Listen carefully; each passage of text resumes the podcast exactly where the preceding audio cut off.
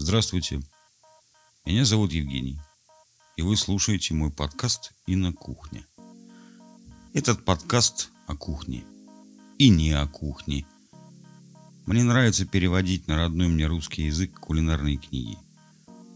И в этом подкасте я рассказываю о книгах, которые перевел, и обо всех интересных вещах, которые узнал или раскопал в процессе работы над переводами. Надеюсь, это будет познавательно. Продолжим разглядывать каталонскую кухню, находясь в пяти тысячах километров от нее. Сейчас я скажу слово, которое никто из слушателей не ожидает услышать в подкасте о каталанской кухне, в частности, и кухне Средиземноморья вообще. Это слово сало. Да, сало. Неожиданно, правда? Здоровая еда, средиземноморская диета и все такое прочее. И вдруг оно сало. А вот поди ты. Что говорит о сале Колман? В том кратком списке кулинарного сырья, который я привел несколько страниц назад, я намеренно опустил один материал, не только распространенный, но и необходимый для каталонской кухни. Это свиной жир, сало – я опустил его, наверное, потому, что не хотел никого отпугнуть раньше времени. Я прекрасно знаю, что немногие слова, связанные с едой, настолько неаппетитны для современного повара или закусочной. Но одной из уникальных особенностей каталонской кухни является именно использование сала и оливкового масла вместе в одном блюде, чего я не встречал ни в одной другой кулинарной идиоме. Сало придает блюду свой собственный вкус – Хороший вкус, который не могут имитировать оливковое и сливочное масло. Писатель Нестор Лужин написал, что считать каталонскую кухню исключительно кухней оливкового масла – это una inextitud и una ingratitud imperdonables. Ну, и я не думаю, что эту часть нужно переводить. В общем, что-то сказал. Я согласен. И поэтому, хотя я уменьшил количество сала, ну, вообще всех кулинарных жиров, если уж на то пошло, традиционно требуемое в следующих рецептах, и я оставил немного сала там, где оно уместно. Оно действительно придает блюдам важное измерение, и надеюсь, что вы не будете его опускать. В любом случае, если вас это утешит, Пола Вулферд в книге «Кухня юго-западной Франции» отметила, что сало – содержит гораздо меньше холестерина, чем сливочное масло. 10% против 22%. А калорийность сала, согласно справочнику Министерства сельского хозяйства США, состав продуктов питания лишь немного выше, чем у оливкового масла – 902 калории на 100 граммов по сравнению с 884 калорий по маслу. Конец цитаты. Вот такая она каталонская кухня – Немного поподробнее о Каталонии. В одном из выпусков я затрагивал эту тему, но хочется поговорить об этом еще. И было бы лучше, если бы вы раскрыли картографический атлас, ну или глобус взяли побольше, который теперь называется Google Maps, и находили бы те места, о которых пишет Колман в своей книге «Каталанская кухня». Цитирую. Официально Каталония является самым северо-восточным административным регионом Испании. Чуть менее 12 500 квадратных миль сельскохозяйственных угодий, морского побережья и гор, простирающихся от Пиренеев и французской границы на севере до мыса Тортоса на юге и от Арагона на западе до Средиземного моря на востоке. В состав региона входят четыре провинции – Барселона, Жирона, Лейда, она же Лерида, и Таррагона – каждая из которых разделена на несколько комарк. Единственное число – комарка. Всего их 37. Ну, это какие-то районы, я так понимаю. Здесь можно найти самые разнообразные ландшафты и климат, от альпийского до континентального. И мало какие европейские культуры не выращиваются, по крайней мере, в символических количествах. В 1977 году, после смерти Франка, Каталонии была предоставлена региональная автономия. Теперь у нее есть собственное местное правительство, Женералитат. потомок одноименного органа, созданного в XIII веке Корц Каталанс или каталанским парламентом, который, кстати, возник примерно на столетие раньше английского. Ну так, да? Сегодня население Каталонии составляет более 6 миллионов человек, и по испанским меркам это очень богатый регион, на долю которого приходится около 20% валового национального продукта страны. Барселона, столица Каталонии, является крупнейшим городом Испании и важным промышленным центром. Это также один из самых красивых, элегантных и привлекательных городов Европы, предлагающий гостям массу достопримечательностей – включая хорошо сохранившийся готический квартал, множество памятников архитектуры модернизма начала века, прошлого. В первую очередь архитектуру коренного каталонца Антонио Гауди, ряд прекрасных музеев, среди которых один посвящен каталонскому художнику Жуану Миро, а другой – одному из жителей Барселоны Пабло Пикассо. Знаменитый Рамблас, усаженная деревьями набережная, ведущая к морю – который является главной артерией оживленной уличной жизни города, и большое количество очень хороших ресторанов. Местная ассоциация ресторанов утверждает, что дата ее основания является 1455 год. Провинция Барселона простирается от города, достигая Пиренеев и лучших виноградников Каталонии. В комарках Альт-Пенедес и Аноия, где производится большая часть испанской кавы – или шампанского, а также других хороших вин. К северо-востоку от Барселоны на границе с Францией находится провинция Жирона, простирающаяся до Андорры в Пиренеях, но наиболее известная миру своим средиземноморским побережьем Коста-Брава или Диким берегом. Заманчиво предположить, что единственное, что все еще остается диким в этой застроенной полосе побережья, это движение на маленьких шоссе летним вечером. Но на самом деле, несмотря на заросли многоэтажных жилых домов и отелей, ежегодное наводнение полуголыми северными европейцами, великая, дикая, естественная красота Коста-Браво каким-то образом продолжает сиять. Помимо неизбежных киосков с курицей на вынос и баров с гамбургерами, в этом районе также находится большое количество лучших и самых серьезных ресторанов Каталонии. Лейда – единственная из провинций Каталонии, не имеющая морского побережья.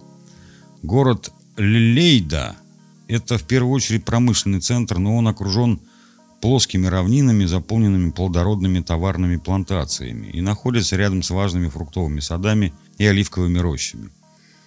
Приятный город Таррагона, расположенный в одноименной провинции, долгое время был столицей Римской Испании и богат руинами того периода. На юге рисовые поля и лагуны чередуются с симпатичными курортными городками вдоль побережья Коста-Дорадо – которые заканчиваются цитрусовыми рощами на равнине Альканар.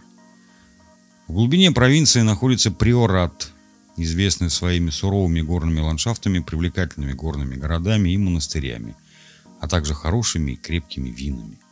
И Альткамп, родина замечательного кулинарного праздника под названием Кальсотада. За пределами этих четырех провинций в трех направлениях простираются остальные каталонские районы. Обычно Формула для определения границ звучит так. От Сальсиса до Гуардамара и от Фраги до Альгера.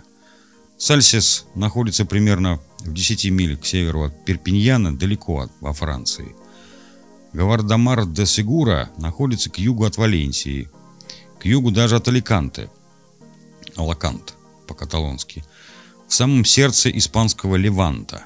Фрага находится в Арагоне, прямо через границу от Лейды.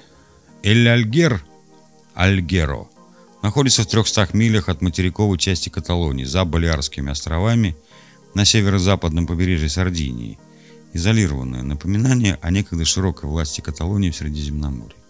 Большая часть французской Каталонии сегодня находится в департаменте Пиренеи Восточные, но регион широко известен под своим старым провинциальным названием Руссильон – Эль Роселло по-каталонски. Столица региона – красивый мегаполис Перпиньян, считающийся вторым городом Каталонии после Барселоны. Руссильон в целом является важным сельскохозяйственным районом, где расположено около 40 тысяч акров садов и овощных ферм, в основном в предгорьях Пиренеев. Здесь также производят хорошие вина, которые постоянно улучшаются как на побережье, так и в горных долинах, за которыми наблюдают остатки древних замков катаров.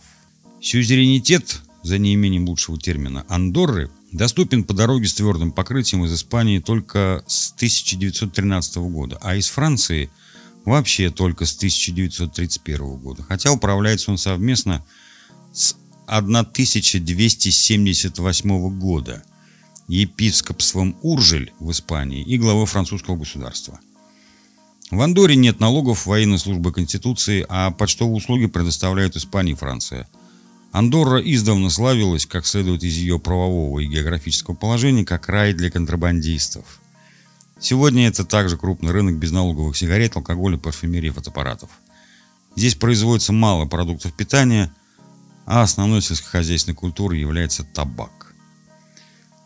Валенсийский регион, Паи Валенсия, начинается там, где официальная Каталония уходит на юг и тянется вдоль побережья через провинции Кастельо, Кастильон, Делаплана, Валенсия и Аликанте.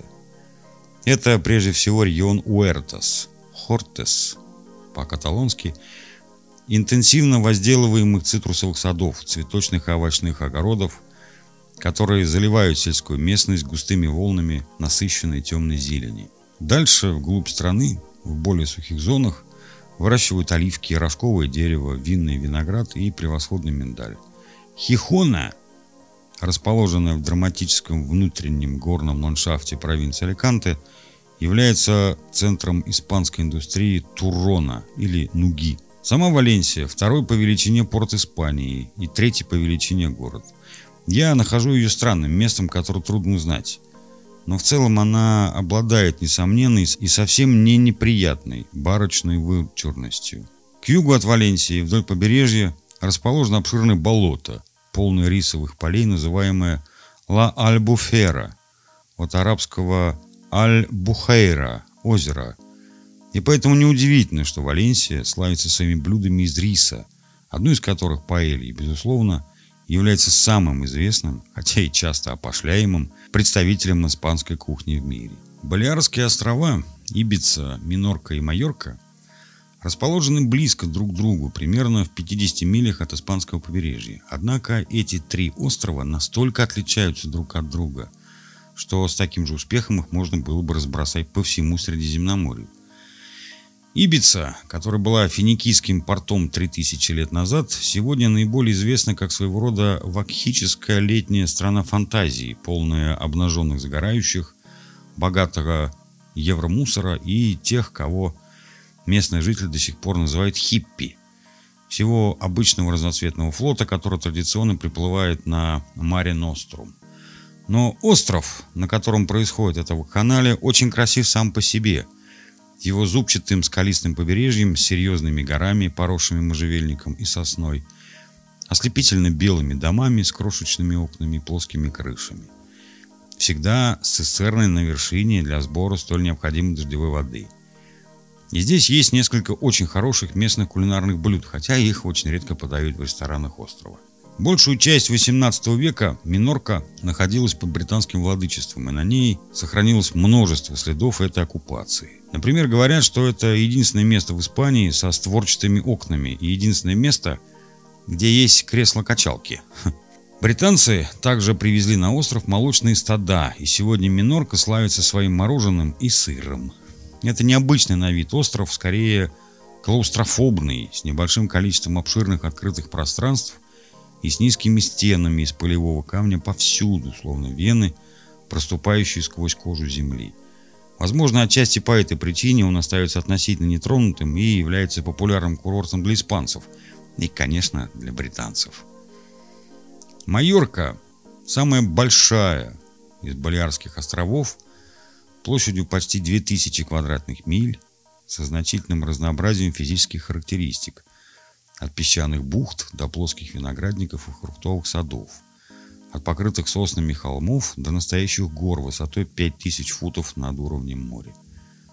Столица, Пальма де Майорка, красивый космополитичный город с широким заливом и великолепным собором, над которым работал молодой Гауди, на холме над портом. В 18 и начале 19 веков Майорка была важным центром виноделия, и сейчас предпринимаются какие-то не какие-то усилия по возрождению этой отрасли. Майоркский миндаль знаменит, как и инжир и помидоры. Гастрономия Майорки, которая имеет долгую увлекательную историю и может похвастаться множеством необычных блюд, сегодня, увы, как выразился один мой знакомый майоркский винодел, в основном семейное дело. Последний маленький кусочек каталонских провинций – город Альгеро на итальянском острове Сардиния, который иногда называют маленькой Барселоной. Альгеро был впервые оккупирован каталонско-арагонскими войсками в середине XIV века и оставался частью Каталонской империи в течение почти 400 лет. В результате в городе много домов в каталонском стиле, религиозных сооружений и укреплений, а некоторые каталонские названия улиц – Каррер дель Форм, Пласа дель Портал и Др используются до сих пор. Местные жители даже продолжали говорить на каталанском языке, хотя и в архаичной форме с некоторым итальянским привкусом. До последних лет, хотя сегодня его редко можно услышать на улицах. Каталонское кулинарное влияние было сильно на всей Сардинии до такой степени, что один эксперт по обычаям острова написал, что сардинская гастрономия в целом является специфически каталонской. Основой каталонской кухни, по мнению Колмана, являются четыре соуса, которые вроде бы вовсе и не соусы, но, цитата, «если вы научитесь готовить все эти четыре блюда в их простейших формах, вы постигнете самые основы каталонской кухни». Конец цитаты. О чем речь? Каталонская кухня, цитирую я Колмана, построена на четырех основных соусах. Алиоли, сафригит, пикада и самфайна. Однако следует отметить, что это не совсем соусы в обычном французском или итальянском понимании.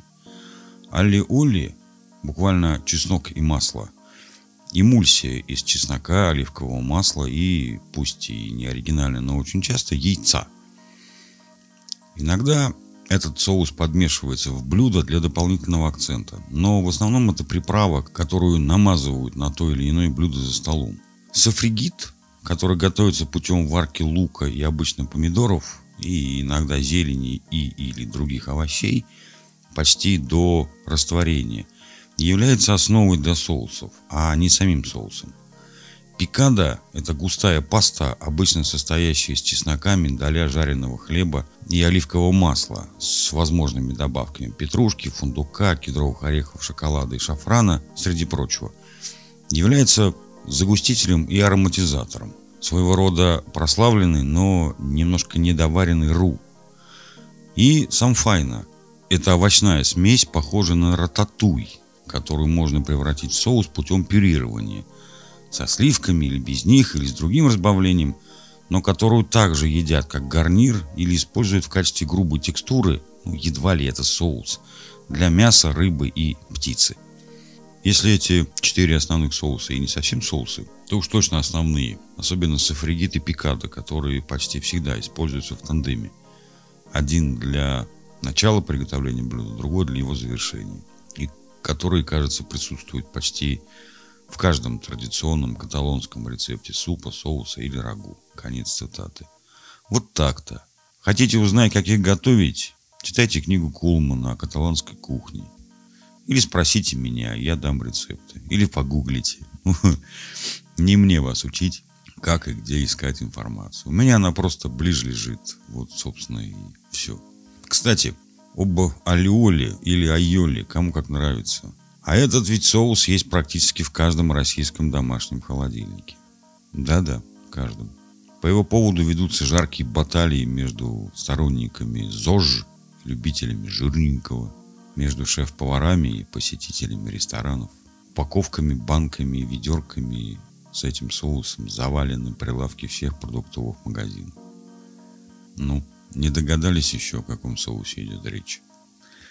Да майонезе, Потому как майонез – это алиоли с яйцами и без чеснока.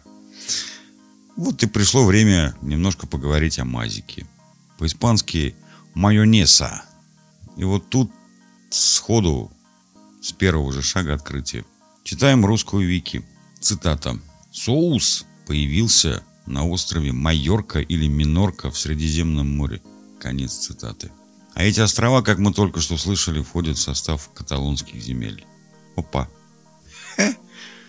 А название соуса вообще от названия столицы острова Минорка, города Мао, по-кастильски Маон. Хотя французы утверждают, что майонез был изобретен в городе Майен, расположенном к северо-западу от Лимана в Нормандии. Каталонцы знают лучше. На самой Минорке майонез называется сальса маонеса, маонский соус.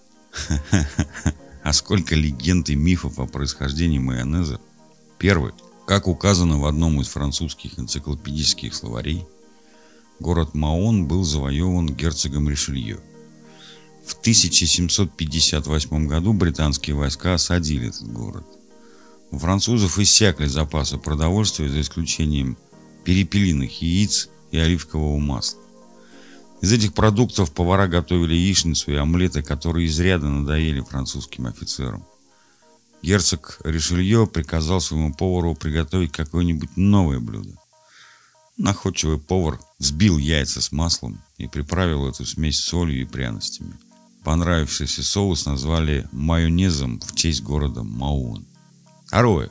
Другая версия происхождения майонеза тоже рассказывает нам о событиях в Маоне, на этот раз в 1782 году. Го- город тогда завоевали испанцы – которыми командовал француз на испанской службе герцог Луи де Крильон. На этот раз причиной изобретения соуса оказалась не скудость продовольствия, а его изобилие. Был дан большой пир в честь победы, и герцог приказал поварам приготовить что-нибудь совершенно особенное. И тогда на пиршественных столах появился невиданный ранее соус, приготовленный из лучшего прованского оливкового масла – яиц и лимонного сока с добавлением сахара, соли и красного перца. Третья версия. Согласно другой истории, король Испании Карлос III остановился в Мао по пути из Барселоны в Неаполь в 1760 году. И местный губернатор устроил ему праздник. Пословица есть такая. Если хочешь иметь много друзей, устраивай много вечеринок. Центральным блюдом королевского банкета была великолепная лагоста, лангусты – Ракообразная, которым особенно славится минорка, просто зажаренная на гриле. Но король, взглянув на это чудовище, решил, что не, ну, не голоден. Губернатор отправился на кухню и приказал своему повару в мгновение ока приготовить соус, который сделал бы лагуста более аппетитным. Он приготовил это, сами знаете что, которое, конечно же, понравилось королю. И позже он представил его двору в Мадриде. Ага, Интересная история. Вот так-то. Так-то читай кулинарные книги, правда? Вот такие они, каталанцы. Даже майонез придумали в этих землях. А захочется побольше узнать про майонез и майонезный соус, так вы пишите мне, я найду, что вам рассказать.